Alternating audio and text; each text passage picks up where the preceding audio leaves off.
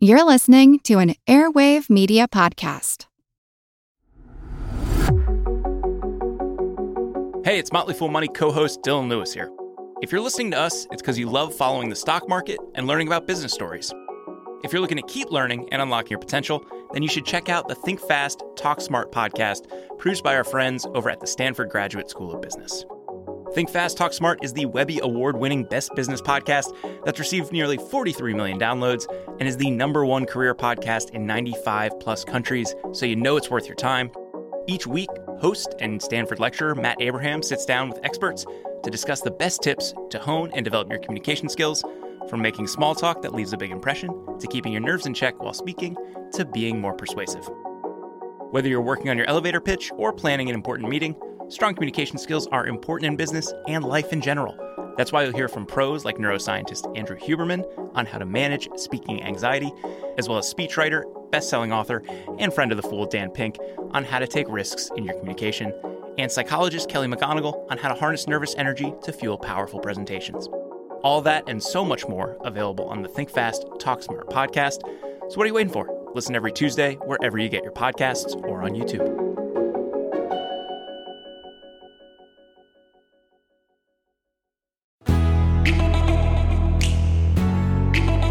Hey everyone, I'm Jean Chatzky. Thank you so much for joining us on Her Money today. We are in the final month of 2021. Can you believe it?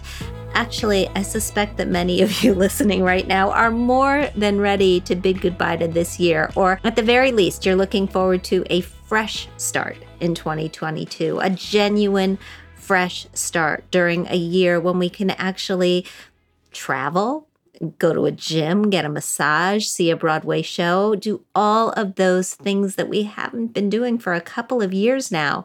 But as we head into a new year with high hopes for what it holds, frankly, we need more than hope. We need goals. We need plans. We need intention. And more than that, what we don't need is a half hearted New Year's resolution that we're going to stick with for, oh, maybe 30 days until we forget about it because we just didn't set ourselves up for success. We didn't have any plan for consistency and making it happen day after day after day. And on today's show, we are going to throw everything that you think you know about New Year's resolutions right out the window. We are going to get very real on how to create lasting change in our lives. And we're doing this show a few weeks in advance of the new year so that you all have the time to lay out a real plan, a 90 day plan to be precise. Here to walk us through the steps that we need to take to make 2022 our year for real change is Tanisha Jackson Warner. She is founder and CEO of the Egami Group, which is a leading multicultural marketing and communications firm with clients like Procter & Gamble and Target and Verizon and Major League Baseball and Toyota and many, many more. Tanisha is also the author of The Big Stretch 90 Days to Expand Your Dreams, crush your goals, and create your own success. And in the big stretch, Tanisha presents a customizable career workout routine designed to catapult you from where you are to where you want to be, whether you are looking to escape the daily nine to five grind or embrace more risk or start a business or pursue your biggest and boldest dreams. Tanisha, welcome. I cannot wait to dive into this. Oh, thank you so much, Jean, for having me. I am thrilled to be here. You have been CEO of the company that you founded for 14 years. Tell me a little bit about you, how you got your start, and maybe some of your best secrets for growing a firm from an idea to a multi million dollar concept. Well, Jean, it actually started with me kind of taking a moment to be very reflective and to answer some tough questions and get honest with myself around what is it that I truly desired to do in life. So I started my career, Jean, working at IBM Global Services. I was climbing the corporate track And by society standards, things were going awesome. By my grandmother's standard, life was very good because her granddaughter landed a good, good job. But there was one part of the equation that was missing. Number one, I chose that career kind of really having outside factors be the driver of the decisions like okay is this okay for my family? Is this acceptable you know to my grandma? And then most importantly it was all about the earning potential. Can i make money doing this? The thing that was not a part of the equation at all was what is your purpose? What is your passion? And are you going to be fulfilled doing this? And those were questions I never asked. And I found myself waking up to an amazing job by society standards, an amazing salary, and climbing the corporate ladder, but extremely unhappy and not fulfilled. And it was during that period that I made a decision that I was going to redesign my life where passion and purpose would be in the driver's seat. And that would be the most important thing, not earning potential, but just simply passion and purpose. Sometimes we hear those two words in the same sentence a lot passion and purpose, but they're different. When you think about passion and purpose, what do you mean? So I think they're interconnected. So I think if you pay attention to the things that you're interested in and or you're passionate about, sometimes it will lead you to sort of this interconnectedness around you discovering your why or reason for being.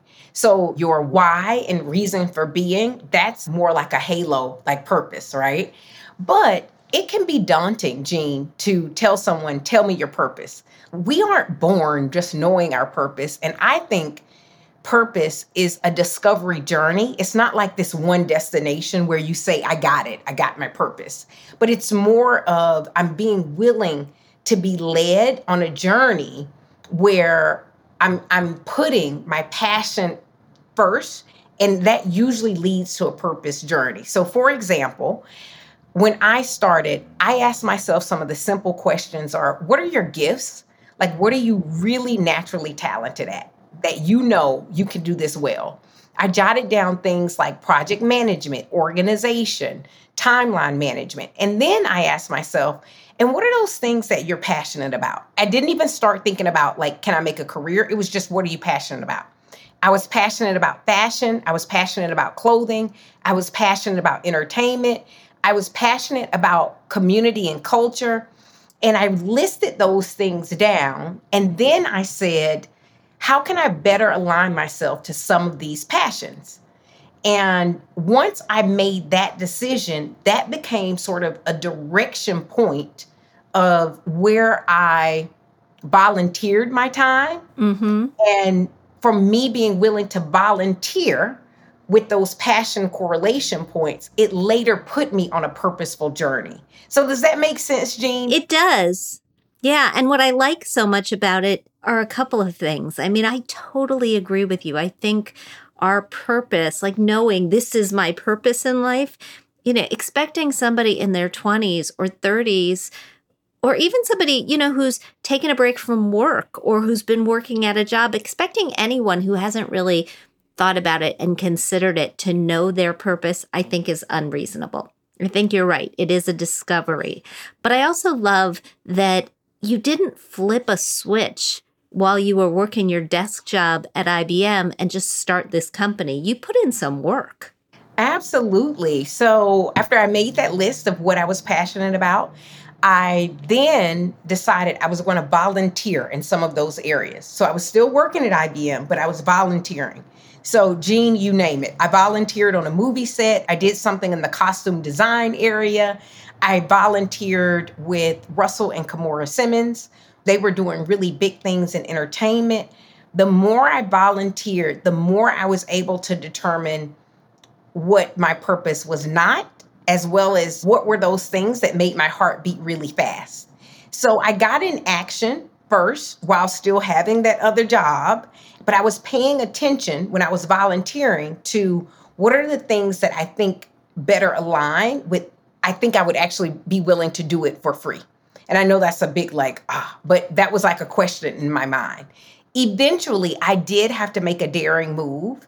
I did leave IBM Global Services without having another job. And that's not the formula for everyone. We'll talk about that in a minute because I feel the more responsibilities you have, there's a such thing as called dreaming responsible. But at the time, I didn't have a lot of responsibilities and I could afford to take a daring move, leaving one job without having another. However, I knew I only had X amount of time before it turned into something. And so, make a long story short, I did land a job opportunity sort of in the entertainment space that was allowing me to connect corporate brands with multicultural audiences and communities. I knew this is my sweet spot. I love it. I knew that because it didn't feel like work. I knew that because I looked forward to Mondays eventually, by just working and contributing hard in my passion space, it did lead to me starting my own company, which is Egami Group. But that was a journey. It wasn't like I had the perfect formula in the beginning. It was just a willingness to be led by passion and interest versus earning potential only. Yeah, you are saying so many smart things, right? Because it's always a bit of a dance at first. When I started my business after getting fired from Money Magazine, I had a client, right? I had a client. I had one client, right? But I understood that if I could get more clients, then I could build something around this. And it took time for this business of mine to take shape, right? It took time for us to figure out what business we were in. And so it's an evolution. It doesn't have to be perfect on day one. Tell me a little bit about the book. Tell me about the big stretch. What is it about 90 days? All right. So, a couple things I do want to share with the listeners the inspiration behind the book. So, the inspiration behind the big stretch I basically have lived a dream journey for 17 plus years. You heard me tell you a snapshot, leaving one job, moving to a city, New York City, didn't know a soul, and creating something from nothing and actually moving an idea from idea into a business forum. Because I lived that, I knew certain key learnings that I wanted to share with other dreamers. I'm a firm believer that dreamers do not let dreamers dream alone. So, one of my passion points was if I can give any of the lessons that I've learned to someone else to live a more purposeful path, I wanted to do that. Secondly, I created a project entitled The Dream Project around eight years ago and I would bring in these iconic dreamers like Jennifer Fleiss, the founder of Rent the Runway, Magic Johnson, Cathy Hughes. I would interview them at this symposium and just basically share knowledge. Well, here's what I realized after interviewing 200 plus iconic dreamers, I started to see that there was some universal truths that was a commonality across all of their stories. And so I then took on the challenge of if I can create what I call a dreamer's blueprint, a dreamer's boot camp to get the masses started on the dream, then that's what I wanted to do. And so that's the inspiration behind the big stretch. The big stretch is broken down into four phases that I found as those commonalities amongst those iconic dreamers. There's a dream phase, there's a design phase, there is a dare phase, and then it's do. I have broken those phases down. There's exercises that you do week over week. And then, Jean, to answer your question, why 90 days is people actually need to see results and traction. And I know from a standpoint of the way that we run my business at Egami Group and many corporations, we look at the year from a 12 month perspective, but then we also have our quarterly goals and objectives. Those quarterly goals and objectives is 90 days. And so I knew if we could break this down into a blueprint where the reader could start to experience some success in their dream path very early on, then that would be the motivation to keep going. So that's why 90 days versus you know 12 months i want you to get some real traction over the the 90 day period to get you started and then you can continue creating those goals in 90 day increments going forward. This is so interesting to me because after the television show The Biggest Loser came out, I got a lot of calls saying, let's just do this with money, right?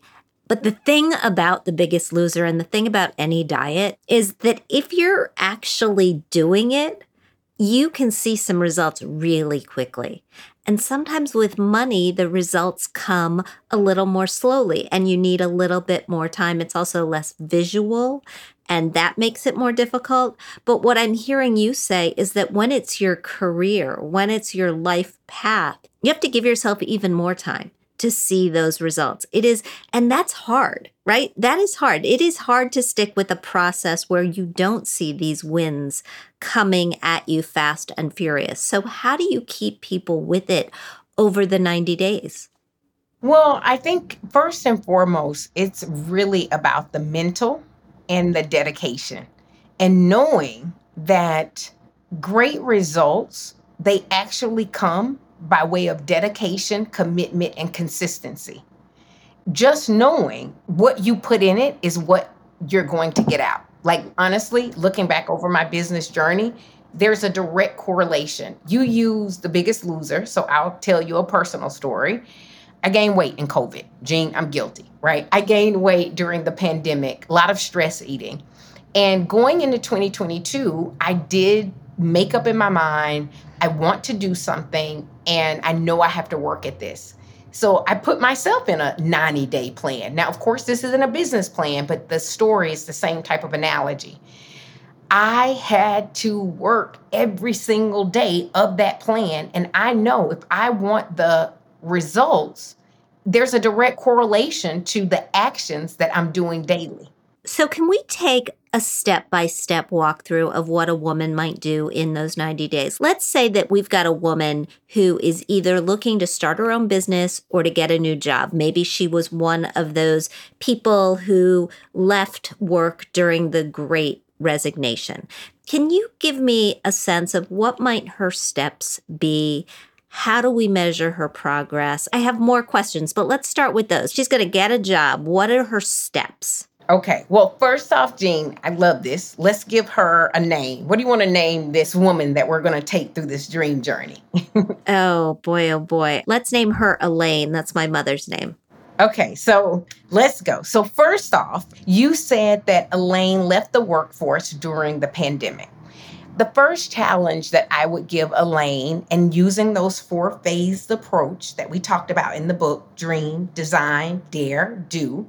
In the dream phase, I would actually spend time with Elaine asking her to do a lot of introspective work around what is it that you desire to do next? What is your dream? And one thing that I found, Jean, is people don't necessarily give themselves time to imagine and especially imagine freely. I mean, the last time you looked at your calendar and you said, hey, I got a three hour block to just dream freely. Last time I had a three hour block, I think I took a nap. I got to tell you. so, the first thing I would do is before Elaine just goes jumping back out there doing something, we want to make sure that her next move is purposeful. So, I'll challenge her to dream again in the dream phase. And there's tons of exercises at thebigstretchbook.com in that first phase. There's a purpose questionnaire, there is some imagination exercises there are things that actually support you in pulling out what is your dream? So during this phase, during the dream phase, and then even during the next phase, which what remind me what's that called? Design. But when you're dreaming, right, how do you measure whether you're actually making progress? So the challenge in the dream phase is I just want you to listen to your heart around what is it that you desire in this season in your life. So for Elaine, if she left the workforce, maybe in this season of her life, there is an opportunity for her to make a career change that she always wanted to do. Or maybe she's decided, I want to redesign my life in a way that my next career move allows me to work from home. I don't return to an office full time. I don't know what that's going to be for Elaine, but I need Elaine to know what that is for her before she starts taking action. So, again, that's really doing the work internally. Eventually, in the dream phase, what I have you do is I would have Elaine write down the vision that she sees for herself over the next 12 month period. And I would advise her do not think about the how too prematurely because when you start to think about the how prematurely, you start to shrink your dreams before you even allow them an opportunity to come into fruition.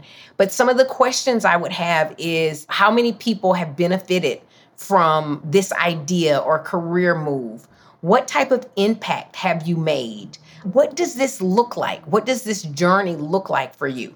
What type of business idea have you brought to life? And I, am almost having her stand in the future from a 12 month period. And I want her to write it down. So, first, we're going to ask Elaine to write it down and get excited about it. Don't start thinking about the how too prematurely. Okay. Then.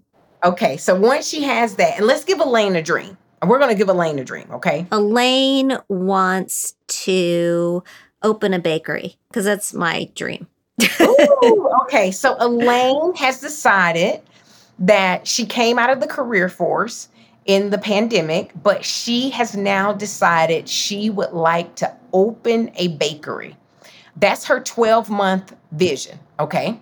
So I would have her be very specific. Where is the bakery? What makes the bakery so special? Who are your sort of ideal clients that's coming in and out of the bakery? Still in this dream phase. Okay let's take Elaine into, if we can, into the next phase because I don't want to get to phase three and have my producer say, we are out of time. Okay, so we're going to move her to design now. Okay, so the next phase in design, I'm going to now start moving you out of the imagination phase into reality. In the design phase, basically, I'm having you start to shape your 90 day plan as well as your overall, almost like a 12 month vision. So, in that design phase, I have you write out, and these are SMART goals. And I know you've heard of SMART goals. Sure, SMART. They're actionable, they're strategic, they're measurable. And what am I missing? It's time. So we're going to have her write it out in a way that it's specific so that your goal is direct and detailed. I'm opening the bakery by X amount of date or whatever that is. We need to make sure it's measurable. Your goal is quantifiable to track progress. Attainable, your goal is realistic and you have the tools and resources to do it. It's relevant, so it aligns with who you are and like your why, and it's time based. It needs to have a deadline. So I want you to first take a look at those things and I want you to kind of outline that from a 12 month perspective. So, Jean, we're going to say Elaine is going to have the location for the bakery. It's going to be open over the 12 month. Like that's the ideal goal. The bakery will be open in one year. That's 12 months, okay? Mm-hmm. In order for us to map out the 90 day plan, I want to ask Elaine, Elaine, if you know in 12 months you would like the bakery to be open, let's break down your goal into achievable parts. What can we get done over the next 90 days? Like, what are the most critical things to do in order for that 12 month goal to happen? She's probably going to say things like, I need to research what it takes to open a bakery. I need to form a LLC or a business institution. I need to start researching locations for a bakery. I need to start researching what resources are going to be available to me from a funding perspective. So, those are things that we can then say, well, what's achievable in 90 days? I think what could be achievable is incorporating or forming her business structure, I think another thing that could be achievable is for her having the business plan done in 90 days. And maybe another thing that can be achievable is finding some like minded sources that she can interview that has opened a successful bakery where she can kind of glean knowledge. So, those are things that can happen in the 90 days. I'm going to force her to make sure it's very measurable because what is measured is what counts. So then at that point, you're in the design phase. You know you're going to have a business plan. You know you're going to form an LLC. And you know you're going to identify three people that are running successful bakeries that you're going to interview. Make it quantifiable and measurable. Ask yourself at the end of the 90 days can I look in the mirror and say, did I do it or did I not do it? No gray areas. No gray areas. I totally get it. And I'm with you on the things that are measured are actually the things that we manage. I, I believe in that. Hey, everybody, it's Jean. If you want to continue unlocking your potential, then you should also check out Think Fast, Talk Smart, produced by our friends at Stanford Graduate School of Business. Think Fast Talk Smart is the Webby Award winning best business podcast that received nearly 50 million downloads. It's the number one career podcast in 95 countries, so you know it's worth your time. Each week, host and Stanford lecturer Matt Abrahams sits down with experts to discuss the best tips to hone and develop your communication skills from making small talk that leaves a big impression to keeping your nerves in check while speaking to being more persuasive. Whether you're working on your elevator pitch or planning an important meeting, strong communication skills are critical to business. All that and so much more is available on Think Fast, Talk Smart. Listen every Tuesday wherever you get your podcasts or on YouTube. Hey there, listeners. It's Nimah Gobir. I'm the co host of Mindshift the podcast where we explore the future of learning and how we raise our kids. I don't teach math, I don't teach reading, I teach people. You'll hear from teachers, parents, researchers, and students as we uncover innovative approaches in and out of the classroom. It holds a lot about how we want students and young people to move through the world, how we want to set them up for success. Find Mindshift wherever you get your podcasts I am talking with Tanisha Warner. She is CEO of Egami Group. Okay, we did our design phase and now we're moving on to the dare phase. What the hell is that? so, the dare phase is out of all of those iconic dreamers that I told you about that I interviewed, all of them had a certain level of comfort in being daring in the name of their dream, in being willing to stretch the whole definition of the big stretch is it is the distance between your comfort zone and your dream. It's the expansion that will be necessary for you to become the best version of yourself. So think about the dare phase as almost like the elasticity in a rubber band stretch. You're going to have to be daring in the name of your dream. In the dare phase, I really try to get the reader comfortable with being uncomfortable. And so we're going back to Elaine, right? Elaine has to set up her business structure, whether she's going to do a C Corp or S Corp or LLC. Elaine may tell herself a story. You know what? I'm very uncomfortable with the business aspect of it. I'm an amazing baker. I'm not a business person. I get that a lot from creative people. Like, I don't want to necessarily lean into the business, I want to lean into my art. What I would say to Elaine is I want you to identify what are the things where you would have to stretch outside of your comfort zone in the name of this dream. Become aware of those things. So, one, she may say, I'm going to have to learn what's the difference between an LLC, a C Corp, and an S Corp, and determine which structure is best for me. That may be uncomfortable for her. So, that might be her dare in that section. I also said that I wanted her to talk to three successful bakery owners. So she may say, you know what? I've never been the person that would pitch myself. I've never been the person that would reach out to a stranger and ask for their time. What I would say to Elaine is it's time to be daring in the name of your dream and be willing to be uncomfortable. Research those potential bakers and be willing to maybe send that LinkedIn message to say, hey, I'm going to be starting a bakery in 12 months. Do you mind doing a 20 minute informational interview with me where I can learn about your story and your journey? Now, Elaine might be very uncomfortable with that. But what I will say to her is you got to be comfortable being uncomfortable and daring in the name of your dream. So that's what the dare phase is about. Is getting you comfortable, expanding beyond that comfort zone so that you are moving in the direction of your dream. I'll pause to see if any questions before we do the last phase. No, I was going to say, okay, I get that. And finally, we can move into the do phase. But we're still only 90 days, right? We're not opening the doors on this bakery yet. You're not opening the doors. Remember, we have those three goals. You're going to have your business structure set up. You're going to have three informational interviews set up with a successful baker. And she was going to write her business plan. Yes. Okay. So we're still in the 90 days. So she's been daring. I need her to be comfortable being daring. And then the do is really giving her tools to understand that doing the dream, she has to be equipped to do the dream for the long term.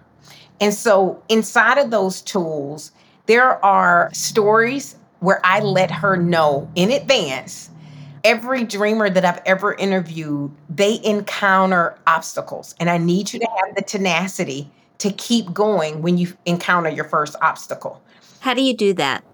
Well, there are exercises in that section of the book where I actually have them start to anticipate what's a roadblock that you think might come in your way and what are solutions around that roadblock. And so let's just say in the case of Elaine, she wants to open this business.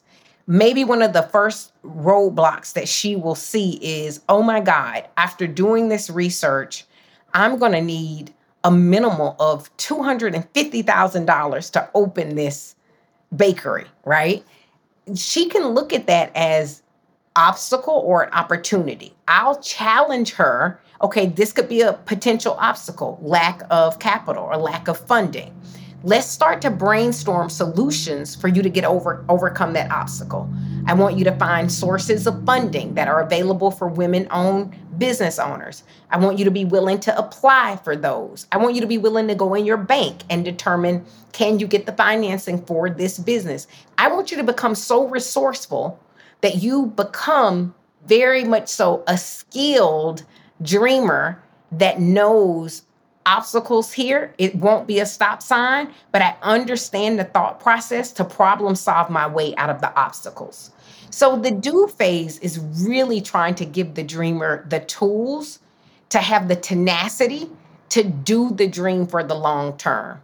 I want to take a step back here, Tanisha, because we've spent a lot of time talking about okay, you want to make a big change, right? You want to quit your job. You want to start a business. There are a lot of people who are listening who are in jobs or already have businesses that they're not leaving, and yet they have goals too. How do you apply your philosophy if you want to make it work in the life you currently have? That is such a good question, Jean. So, for all the listeners, Jean has your back. so here's the one thing that I found the dreaming journey is not a one size fit all. I actually have something entitled the Dreamer's Profile Assessment, where I actually encourage people to take this and you learn something about yourself on what dream path might be right for you. So there's one that's more like a make it happen dreamer, CEO th- this is like the profile that we're talking about with Elaine, where she wants to for sure start her own business, big move. But there are profiles in there like a hobby dreamer. This is someone who says, I'm not quitting my job. My job takes care of me. My job takes care of my family. There's not an option for me to do that big of a move, but I'm looking for a bit more fulfillment that brings me joy. So for the hobby dreamer, it's about them still doing something that's goal oriented and getting something off the ground or, or, nurturing a hobby. But the hobby dreamer doesn't necessarily have the passion to make this hobby a monetized business entity that has to take care of their family. So I'll give you an example. I just hung up with an amazing dreamer that I'm going to use for this. She is a corporate executive at a Fortune 50 company in America, very high ranking. You know, she and I brainstormed a few years ago. I told her, I said, I've never seen anyone dress as fashionable as you dress when you come to these different events? Have you ever thought about maybe creating a blog or leaning into that fashion? And so she actually just did a call with me.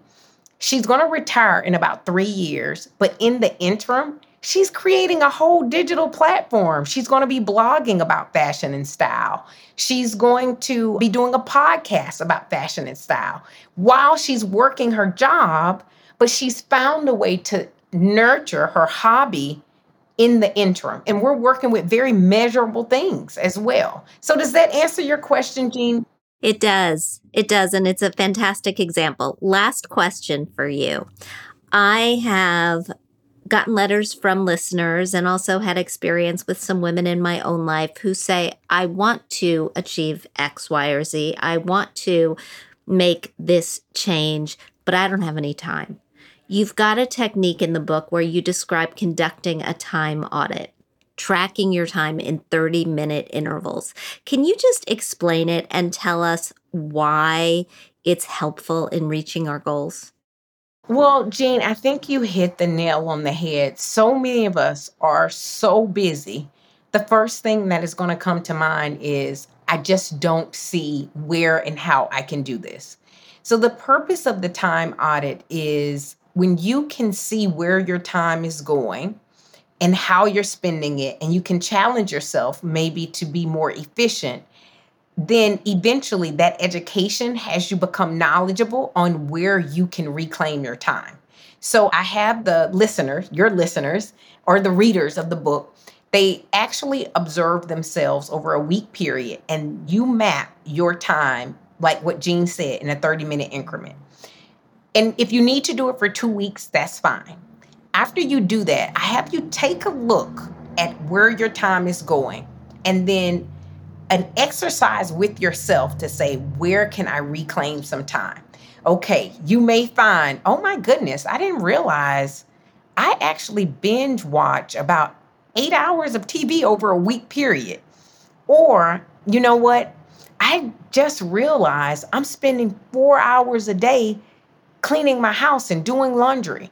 I, I, then challenge you to be resourceful. Where the easy areas you can get time back for yourself? Well, some of it is going to be like that TV watching. If this is important for you to get that blog off, or it's important for you to do the research for the bakery, I'll challenge you for the 90 day period. We're going to go away with your Netflix binge watch and give that time back to yourself.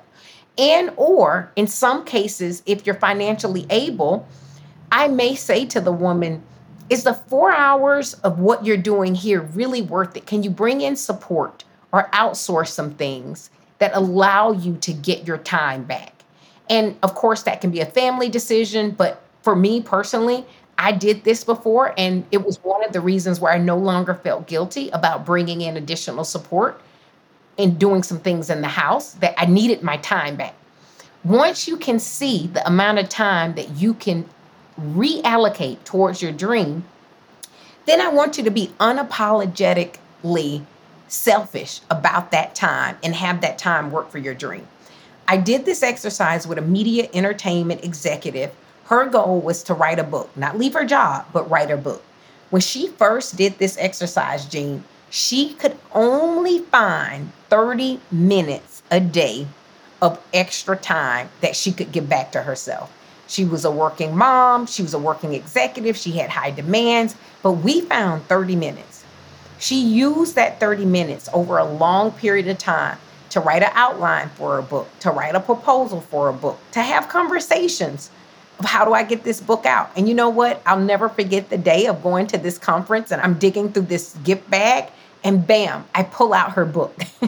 um, and so it was a reality that started with this is the dream. I'm going to make some measurable goals. I'm going to find the time to work on this. And I'm going to use this 30 minutes, even if it means, you know, it takes me 12 months of this 30 minutes to a tangible, real dream that was manifested that I was holding in hand at this conference. That's amazing. I love these strategies. You're so tactical and strategic. And that's exactly what we need when we're talking about things like dreams, believe it or not. We need tactics, we need strategies in order to get to real results. Tanisha Jackson Warner, thank you so much. The book is The Big Stretch 90 Days to Expand Your Dreams, Crush Your Goals, and Create Your Own Success. I hope you'll come back with us sometime. I will. And I wish you just the very best of everything that you're doing with this podcast. I can feel that you're operating in your passion purpose territory. So just continue to do what you're doing. This was amazing. And thank you for having me on. Thank you too, and Happy New Year. We will be right back with Kathryn and your mailbag. But just a reminder before we do that her money is supported by BCU, a credit union that helps its members feel confident and assured with the peace of mind that comes from making smart financial decisions. Visit bcu.org to learn ways to secure your financial future.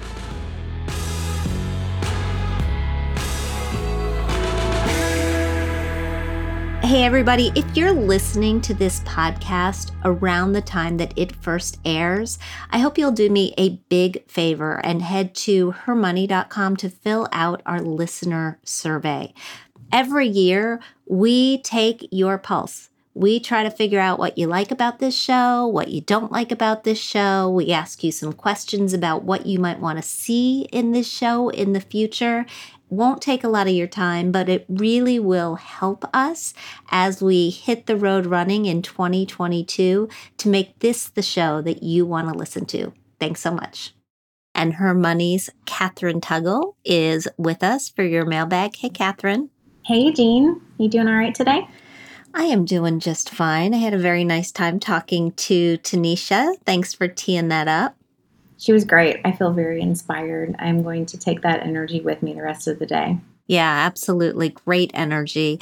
I mean, I've always been a fan of the SMART goals approach, but I just think the way she's approaching it, knowing you can only do so much in an abbreviated period of time, particularly when it comes to something like your finances or your career that's not going to change overnight but giving yourselves those small, achievable pieces that you know you actually can hit is the key to long lasting success. We had Elliot's family here for Thanksgiving. His kids were here. Sam and his wife Shelby and Emily was here. And Elliot's ex wife was also here, and her husband Eric and her mother Jeanette. And before we hear a collective gasp across the podcast world, I think Elliot's ex wife, Cynthia, is somebody I would have been friends with in another life. I feel like I'm friends with her now. She's a former journalist. They met in journalism school, and we've done this before. It's turned into actually a really, really nice tradition, but that's not where I was going with this story. Cynthia and Eric look amazing. And they look amazing because they've been on Noom, that app that gets you eating right and exercising and changing your habits. And I think the reason that it has worked is because it's small, manageable, trackable pieces. I feel like I see pop up ads for Noom on Instagram all the time. And there's a reason, I guess, why people are raving about it. Yeah, I don't think it's for everybody. I don't think any solution is for everybody. But I think just like journaling is a solution for some people and hypnosis is a solution for some people. I think you got to find the thing that works for you when it comes to changing your habits. And this seems to be working for a lot of people. But Tanisha's plan, I think, works as well.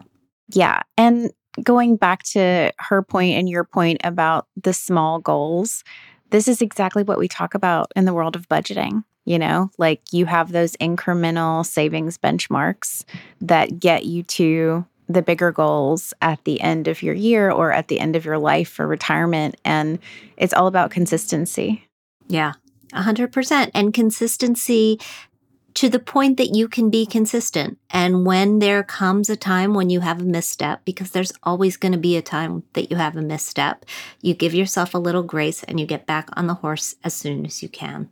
Yep. Absolutely. Let's answer some questions. For sure. Our first note comes to us from Jen. She writes Hi, thanks so much for this podcast. I've learned so much about life and money. Over the past couple of years, I've done a pretty good job setting up and contributing to savings and retirement accounts. but there's one account that I'm not sure what to do with. It's an old brokerage account that my mom set up for me over 20 years ago. It's just sitting there, untouched, with about $90,000 in it. I finally looked into the asset allocation. There's about $25,000 in cash, and the rest is divided into three Class A or M mutual funds with 0.8 to 1.3% expense ratios. My gut tells me that I'd do just as well or better with low cost ETFs. I'd like to invest this money for the long term. What do you think? Also, is there a best practice way of selling and buying funds at different brokerage firms? I've only set up new accounts and never transferred. I'm curious about any possible tax related issues if this is done incorrectly. Thank you. So, such a great question, Jen. And taxes was exactly where I was going to go on the answer. I don't know what stocks are in your account, but based on how the markets overall have done in the past two decades, you've got some pretty big gains sitting in that account. And when you sell these funds, you are going to owe taxes, long term capital gain taxes, very likely, on those gains.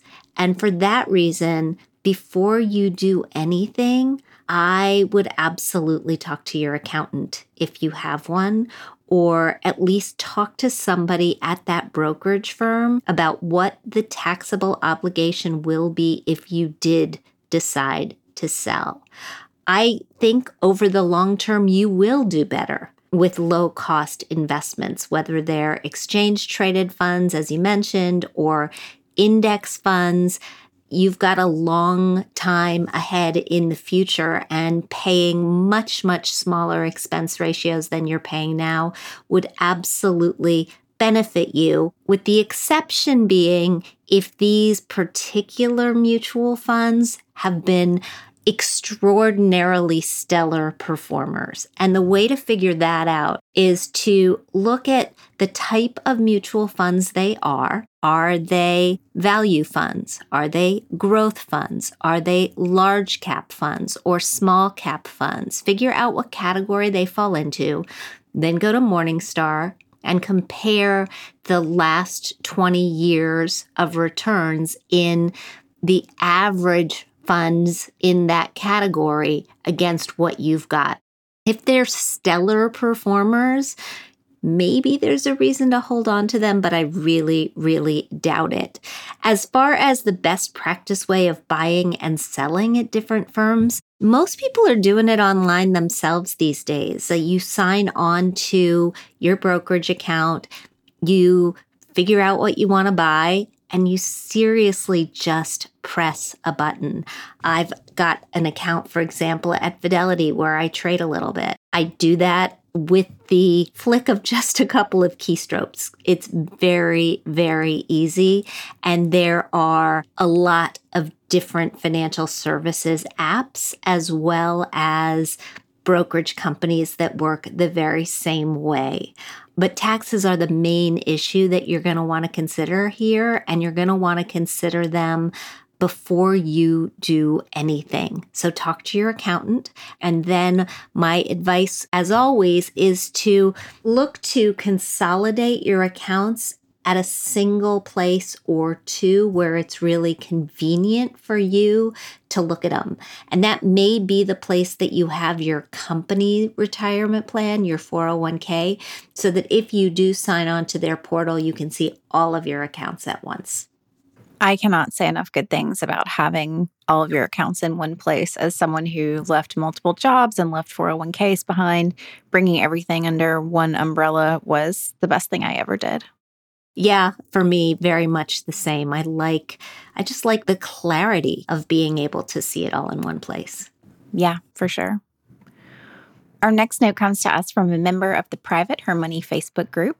She writes, my husband and I just retired and are building our house and moving to be close to our grandkids. Our plan is to use the proceeds from selling our home to pay for our new one instead of having a mortgage. Our new home will be done in March. One of your podcasts mentioned that retirees without a mortgage are much more likely to be happy, and that's what we're going for. Our new home will likely end up costing $600,000, and we should end up with around 400,000 from the sale of our old house. If our old house doesn't sell before March and we need to come up with around $200,000 or so for the down payment for a few months, where would you look to borrow this money? It doesn't seem like getting a mortgage for just a few months would be worth it, and I don't know if that's even possible. I thought about pulling some principal out of a Roth, but that doesn't really seem like a smart move. But I thought I remembered you could use the money from a Roth for like 90 days without penalty as long as you replace it. What do you think? I'm guessing there are some sort of bridge loans available, but I don't know much about them and I'd love some advice. Thank you. I wouldn't touch your Roth in a situation like this. I think the the fear is always what happens if something occurs over those 90 days and you don't have the money to replace. I think it's just too big a risk to take. Instead, I'd look to a home equity loan. You clearly have equity in your current home. It's a very easy transaction to just borrow the money from your current home, and then you'll repay both the first and the second mortgage. The home equity loan or home equity line of credit is basically a second mortgage. You'll repay any debts on that home at the time of closing. Will you pay some interest? Yeah, you'll pay a little bit of interest, but it's a very, very short period of time. And so I would not mess around with your retirement if you don't have to. And by the way, I'm, I'm sure that you remember how much I agreed with that study about not having a mortgage in retirement. I really think if you can swing it, that's the way to go just because it takes one more big obligation off your plate. So good luck. Thanks, Jean. Yeah, and that episode, for anybody wondering, is episode 287 with Wes Moss. Awesome. Thank you, Kathryn. Thanks for the great advice, Jean. Anytime. In today's Thrive, ending a car lease early First thing first, is it even possible to end a car lease early? Typically, you can only get out of a car lease if you die, and in some cases, if you pass away, your spouse might actually be required to continue the lease agreement. No, this doesn't sound good, but there is a ton of gray area. It's not impossible to get out of a car lease early. You just need to be prepared to invest some time and put in some work to make it happen. At hermoney.com, we've got a rundown about how to do it. Before you approach the dealer about ending your lease, take a look back at that lease agreement. Look at the number of payments remaining, the residual buyout value, and any early termination fees. Once you have a handle on that information, you can then approach the dealer and attempt to quote unquote sell your car back to them. Interestingly, the pandemic has created a unique opportunity for people who are looking to do just this because there is a nationwide car inventory shortage. Right now, dealers need to get cars back, especially if they're cars they can easily resell, and they're more likely to be flexible if you have a car that's in high demand and that they really want, like a Subaru or popular Toyota or Honda models, if your dealer won't let you out of your lease, you can consider swapping or selling it online via a lease trading site. But this only is probably going to work if you have a model that's in high demand or if you're willing to give some sort of compensation on the price if you're willing to give the person who takes that lease back from you a really good deal. Keep in mind that ending a lease early is like anything else with cars. It's a negotiation and you'll definitely have a leg up on negotiating an early lease ending if you decide to buy another vehicle or lease another vehicle from the same dealer. Thanks so much for joining me today on Her Money. Thanks to Tanisha Warner for sharing her incredible insight on how to get to a better place in the next 90 days. If you like what you hear, I hope you'll subscribe to our show at Apple Podcasts. Leave us a review because we love hearing what you think. We'd like to thank our sponsors, Fidelity and BCU. We produce this podcast out of CDM Sound Studios. Our music is provided by Video Helper, and our show comes to you through Megaphone. Thanks for joining us, and we'll talk soon.